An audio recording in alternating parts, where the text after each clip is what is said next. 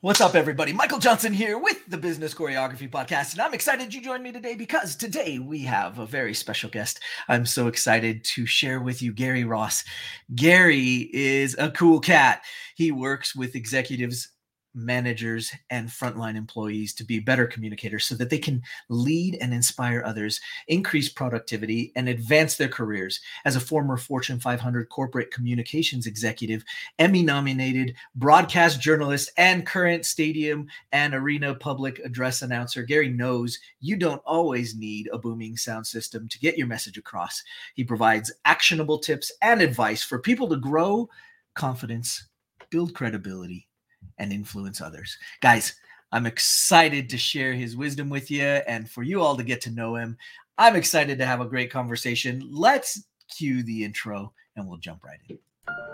Listen, there's a lot to learn when growing and scaling your business. That's why we created the Business Choreography Podcast, where we talk about choreographing your marketing, operations, and sales into dynamic systems that increase your revenue and your impact. We'll explore solid business principles and discuss all things that make businesses dance to success with clarity. We'll help you figure out where the holes are in your business and what you can do to fix them. Think of us as your official business choreographers, aka your insider growth strategists. Remember, your choreography matters. Welcome to the Business Choreography Podcast.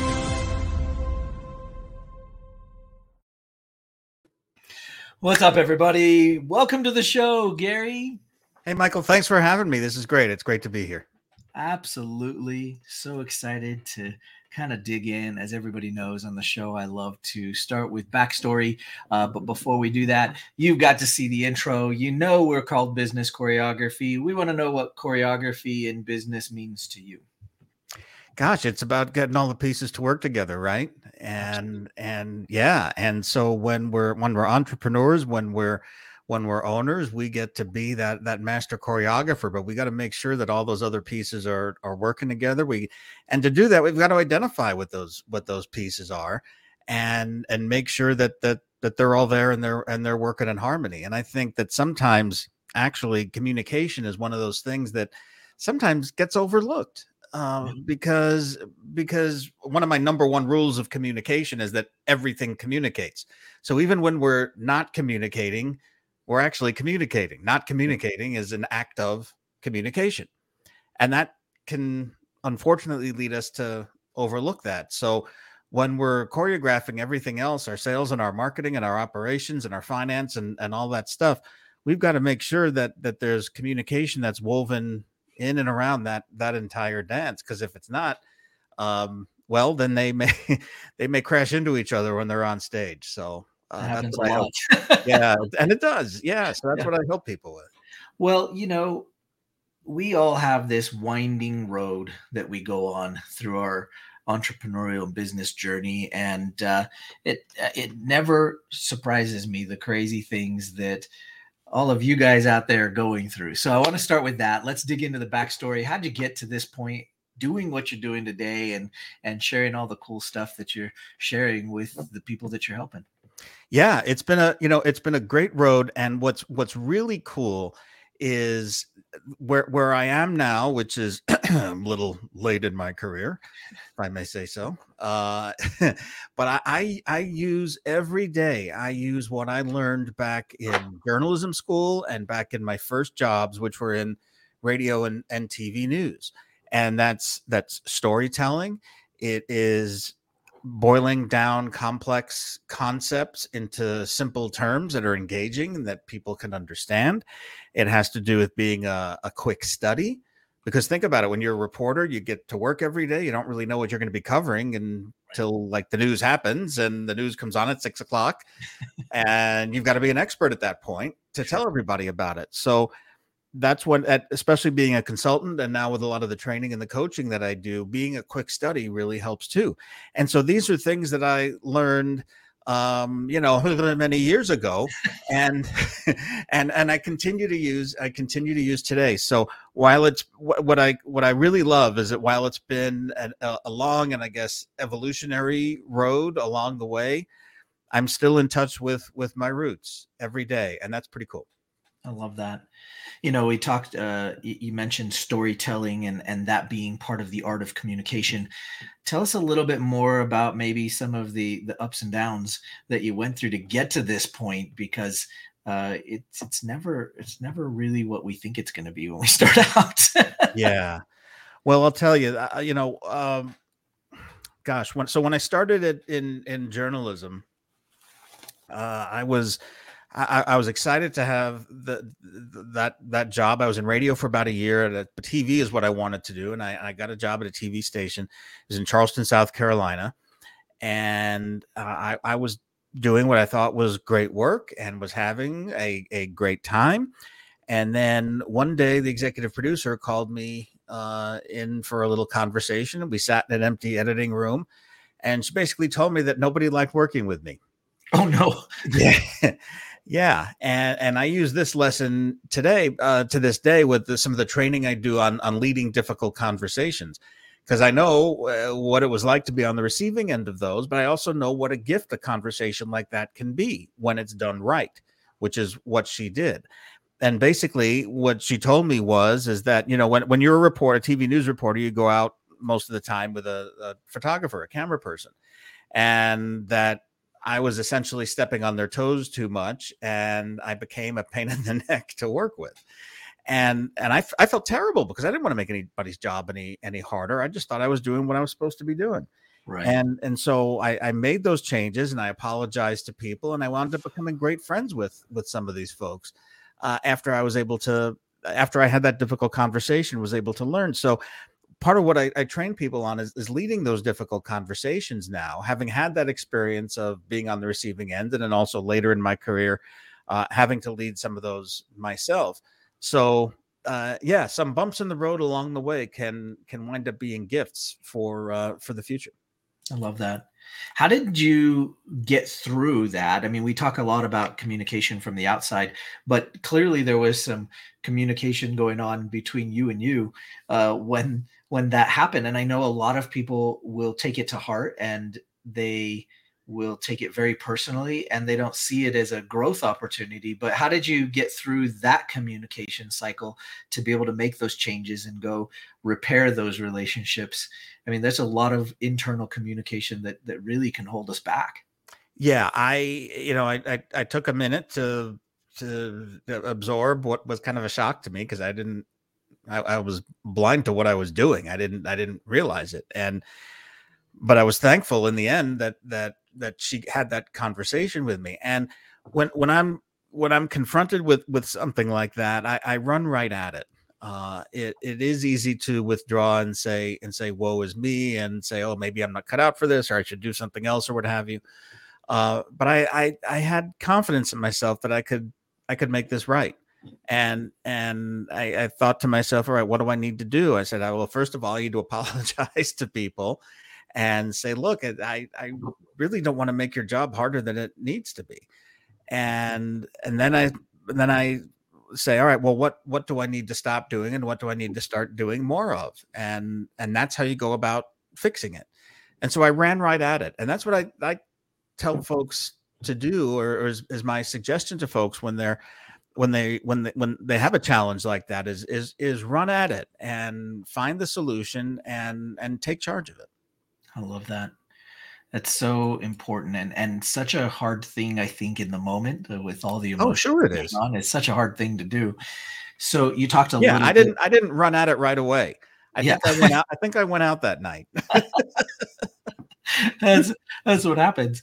Uh, you know, you talked about leading the difficult conversations, and uh, the number of times, unfortunately, that I've had to be in some of those difficult conversations, whether on the receiving end or delivering end of layoffs or whatever it might have been. How do you approach that? Give us some tips and and some ideas of some of the first steps you take to be able to approach or approach those conversations because it's not just hard for them it's it's hard for the deliverer in a major way oh sure it is and human nature we we don't like to do this so we postpone it we avoid it we try to sugarcoat and that just it doesn't help because that conversation has to happen. There's a business right. reason for that conversation.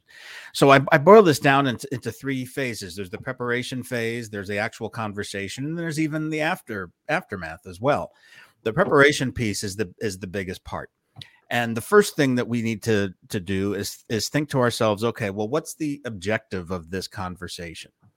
this applies to any communication, really. What is the job of this communication, or in this case, a difficult conversation? What do I need to accomplish here? And because there's a business reason for this conversation, that helps you peel aside some of the personal, some of the emotional stuff and say, all right, what just what am I here to do? What's the end result I want to get out of this? And that that helps keep you focused so when you're actually having the conversation and maybe some tangents open up here you're able to guide it back to achieving that original goal. And then you you think uh, again this also applies to all communication but especially here as well. What do you want uh, what do you want people to think feel and do as a result of this conversation? Is there what what information do you want them to know? How do you want them to to feel about this? Do you want them to feel that uh that you're being upfront with them even though this is this is tough information that you're leveling with, with them even though they might not like hearing that hearing it that you're that you're being empathetic and you're a, a thoughtful person even though it's a tough conversation and then ultimately, what is the action that you need them to do? And this is particularly important if it's like a performance related conversation where you where you need somebody to to do things in a in a different way. Uh, being pres- as prescriptive and clear as possible in that is will will help that communication be uh, be most effective. So thinking along those lines. And then really thinking about also and this is also another one of my number one rules of communication is is know your audience. What is what's what's going on with with this person professionally? You may also consider if you have access to the information i wouldn't go probing for it but if you happen to know of anything that's going on in their personal life that might be affecting how they might react to a difficult conversation. And then and then also listing out in your own mind a little mini faq what are some of the questions that they may be asking so you know that you at least have some answers uh, ahead of time. And so going through that and really being careful with your preparation and thoughtful about your preparation will help that conversation uh, go better. Um, we're not that that the point here too is that having these difficult conversations and using some of these tips won't necessarily make the conversation easier. It'll make it better. The conversation's always it's always going to be hard. Right. Um, when you sit down, when you're having the actual conversation, get to the point. Don't cover things in small talk, get to the get to the bottom line right away, get to the news right away, don't sugarcoat it and uh, and and be clear as possible. Answer any questions that you're able to. It's okay to tell them if you don't have an answer to a question, but make sure that that you do follow up with uh, with the answers to those questions. And then afterward, check in on that person if if needed. Make sure you follow up with any actions or any answers to any questions that you didn't have during the conversation.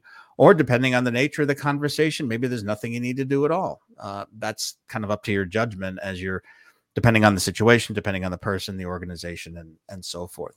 But being methodical like that and thinking through it and trying as best as possible to take the the emotion out of it is uh, is the best way to go. So trying to remind yourself and even that other person that it's not personal. However, it's always personal. right. a little bit of a paradox there. There's, there's just not going to be a way to uh to, to to make it entirely not personal for that for that individual. So uh but but making it and tying it to to the business will will help it be uh, the best it, it can go. I'll I'll give you an example of of something actually a conversation that I had to have with somebody who was was working for me and uh, I didn't have too much time to prepare for this because this came up right away. He and I were scheduled to go into a meeting with some people out from outside the company that were coming to our office, and he showed up that day in a shirt that looked like he just pulled it out of the bottom of the dryer. Uh, it was just a total mess, and I don't know what he was thinking. I don't know what it was, but he showed up to work that way, and I said, you know, look, uh, we, we we're meeting these important people, and you, you can't come in in a in a shirt like that that's that that's in that condition. And I, I told him to go home and change. And he went home, and that was it was really hard to have that conversation. And he sure. he didn't like it but he came back and he changed and we went in and we had the meeting and it was a it was a good meeting. Um it was the same guy right? The guy didn't change but he needed to he needed to change that needed to change that shirt right and and i didn't like having that conversation he didn't like hearing it but there was a business reason for it he took care of it we got in we got out we had the meeting it was good that's it that's what you have to do, and it's so hard to address those. Yeah. In in those moments, especially when they catch you off guard, and you, and you think, "Gosh, I thought I prepped for all of this," and and here right. there's the this anomaly that that doesn't usually happen. Those are usually the ones that are challenging. You know, you talk about growing confidence through communication and through speaking, and this is something you know you hear all the time that next to death, speaking publicly is one of the most feared things on the planet. And uh, how do you go about helping somebody that is a little bit more uh, concerned about speaking in public? And, and what kind of tips can we give them to help to build that confidence and and feel like they have the credibility to be able to yeah. speak in that setting? Uh, Jer- Jerry Seinfeld has a great bit about that. He says at a funeral, you'd rather be the guy in the coffin than the one giving the eulogy. uh, uh yeah, it, it it goes back to that. It goes back to that preparation, sure. and a lot of the nervousness comes from a lack of confidence, and conf- a lack of confidence can can be rooted in a bunch of different things. A big part of it is um, not knowing what to say or not knowing what to do. So if you prepare well enough beforehand, if you're able to lay out your content in a way that's comfortable for you. I always suggest people don't do a word for word script, but if that's what they have to do, that's that's what they need to do. And and then practice it in front of a mirror or practice it in, in front of somebody else, then uh then they're at least comfortable in in their material. But then that you know that doesn't help the feeling of when you step up there and you see all these eyeballs looking at you from from the audience. Sure. So what do you do when when that happens? You know, frankly, I think that just takes practice. And again, that's similar to running at a a difficult situation. Doing it enough to where uh, it, it it doesn't throw you as much as as initially it it uh, it it could have at the at the beginning. I've I've spoken at conferences. I've spoken in huge group in front of huge groups of people. I as a PA announcer, I get on a mic, live microphone in front of tens of thousands of people, and depending what's going on, I still get a little nervous. the The announcing part, not as much as when I'm. It, it's the bigger crowds actually don't bother me as much as the smaller ones do. um, but uh, but yeah, that's it's just it's it's still out there, but it's something that you can at least overcome if you practice it at least enough. I love that, and right now with uh, Inside Comms, what type of entrepreneurs and businesses are you working with currently, and and what does your company focus on? Yeah, so uh, I'll, I'll talk to uh, specifically about one one client, uh, probably about a medium sized business, and and they they just thought their their folks weren't showing up professionally in the way they wrote emails, in the way they spoke to clients, and needed some help in just professional communication, putting good sentences together, not using too many emojis and text lingo in their in their emails and and that kind of stuff. And and that grew to me being part of their ongoing training program. I also have uh, 11 e-learning courses on my website that people can purchase online or companies can buy and I give pretty deep discounts for teams that that want those. But they purchased four of those courses for their entire company right. to be able to go into. And so there's there's a course on there on writing and speaking for internal audiences that they purchased and communicating bad news and and two-way communication and and so on.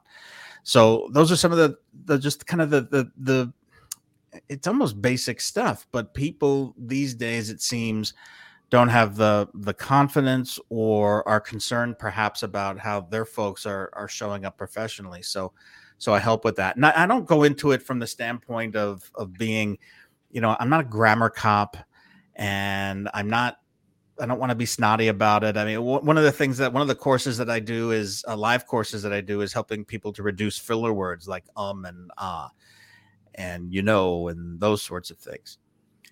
I, I I don't stand sit there and say, "Aha, you said um 27 times when you gave that presentation." I don't I don't like that. It feels accusatory and not very supportive. Instead, I like to take a step back and say, "All right, let's figure out why we use these to begin with." And then we'll talk about some tips that can help us reduce that. And by the way, let's face it, we're never going to get totally rid of them. So let's not even worry about that and so I try to go in and be supportive with with this with the with the writing piece and and I think because I think too many people come at communication and and and, and related su- subjects frankly a little bit of a snotty way. Sure. And and I don't uh, I was always a turnoff to me. So I, I try to just say hey let's let's work through this together and and and be supportive.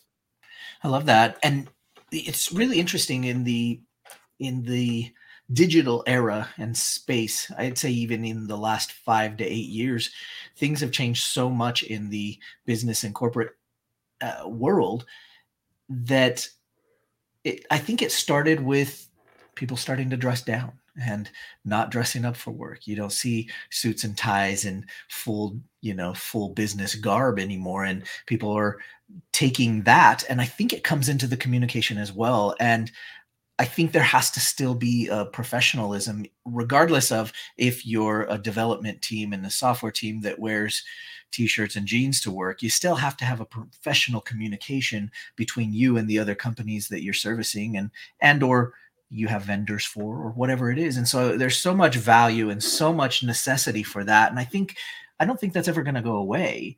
Uh, not to mention they have to talk to each other in right house, and I I see that all the time that they dress down and then all of a sudden so does they they dress down their language as well. And so now they're talking and communicating in the office like they were chums at the bar. And that changes the nature of the work that you can do and of what you can get done at a high level. Yeah that's a really interesting point. I, I hadn't thought of it so much as coming from the i guess increased informality of, of the workplace and now of course remote work and and so forth that's that's interesting. I'm going to think about that some more. I, I think a lot of it also comes from the the Twitterification of right. communication over the last sure. I don't know however many years it's been, and and text messages where we're used to these short bursts, right, of of communication that, by the way, keep cascading on these little devices that we have in our hands or or on our computer screens or both at right. the same time. So when we're communicating, sure, we can send somebody an email, but we're not thinking that's going to be in that's going to be one piece of one or maybe two streams of communication that are going by somebody all at the same time. So when you're sending somebody a note, think about that eh, put put yourself in their shoes and think, well, I need to not only communicate to them, I need to break through the clutter that they're experiencing. So if I'm going to send them an email I better not put a. Uh, I don't want to put a subject line in there that just says question or update or right something very bland like that because people are just going to scroll by it and and not see it. So it's it's part of it is is breaking through that clutter and be able to communicate ourselves and express ourselves in very short bursts because that's how people are have been conditioned these days to receive information. Right. Yeah, it's it's uh it's becoming pretty typical. And I think that not only is that communication element so necessary internally, but I, I'm sure you help a lot with you'd mentioned story earlier, but just determining how you're showing up to your customer as well and the language that you're using being appropriate for them and and getting them to hear your message. And so that message to market match is so reliant on the communication side of things. Do you and your companies do stuff from that perspective as well? Yeah and that that client i was talking about earlier specifically helped them with with that and helping them show up professionally to their to their clients. And sure. So we'll do a I'll do a training with them, and we'll say, okay, we'll we'll put up an email that uh, it's an example of of an email that you might see every day, and say, okay, let's take five or ten minutes and go through there and and see how you might rewrite that email, or what do you think. Uh, should be done to professionalize that email and so we've obviously we've peppered it with some things in there some a little more obvious than others and that lets us have a conversation. They go in and they spend time with it, and then afterwards we'll talk through it, and it lets us have a conversation about, you know, here's something that uh, we probably don't want to say in a professional email, and here's a way, here's another way to rephrase it or to word it or to present it. So don't unless you're really really familiar with somebody don't use text abbreviations don't use emojis um, make sure that that you're um, if if you tell somebody you have two questions about something that you don't list four questions you know these are well but these are things that we see right.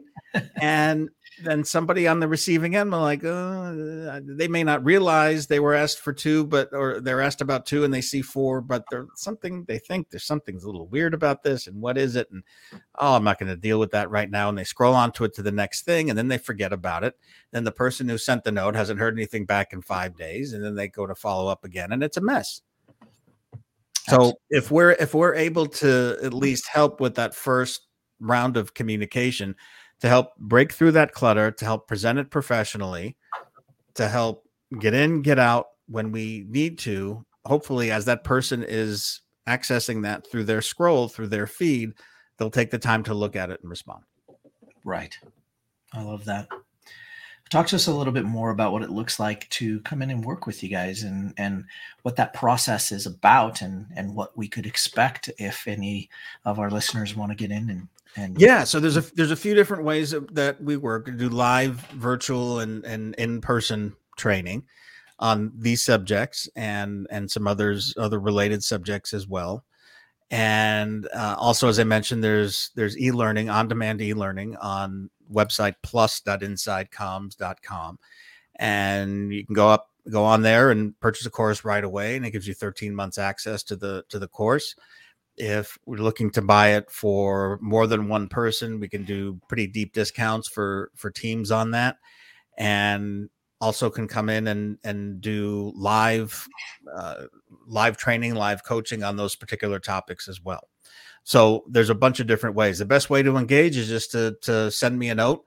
And the email addresses are on the websites, but you could also send a note directly to me at Gary, G A R Y dot Ross, R O S S, at insidecomms.com and talk to me about what you're what you're looking at. And if there's if there are uh, existing solutions that that we've got, we can roll that out pretty quickly for you. If there's something that you'd like us to to look at that is is unique to your situation or something that that we haven't developed yet necessarily uh, let's do something custom for you i've done custom e-learning for for uh, for clients i've got a, a full studio and thanks to some my my tv background can uh, can do all the camera work and the editing and all that stuff right here so um, you don't have to work with large studios and worry about getting on their production schedules and all that. I can bang stuff out for you pretty quickly.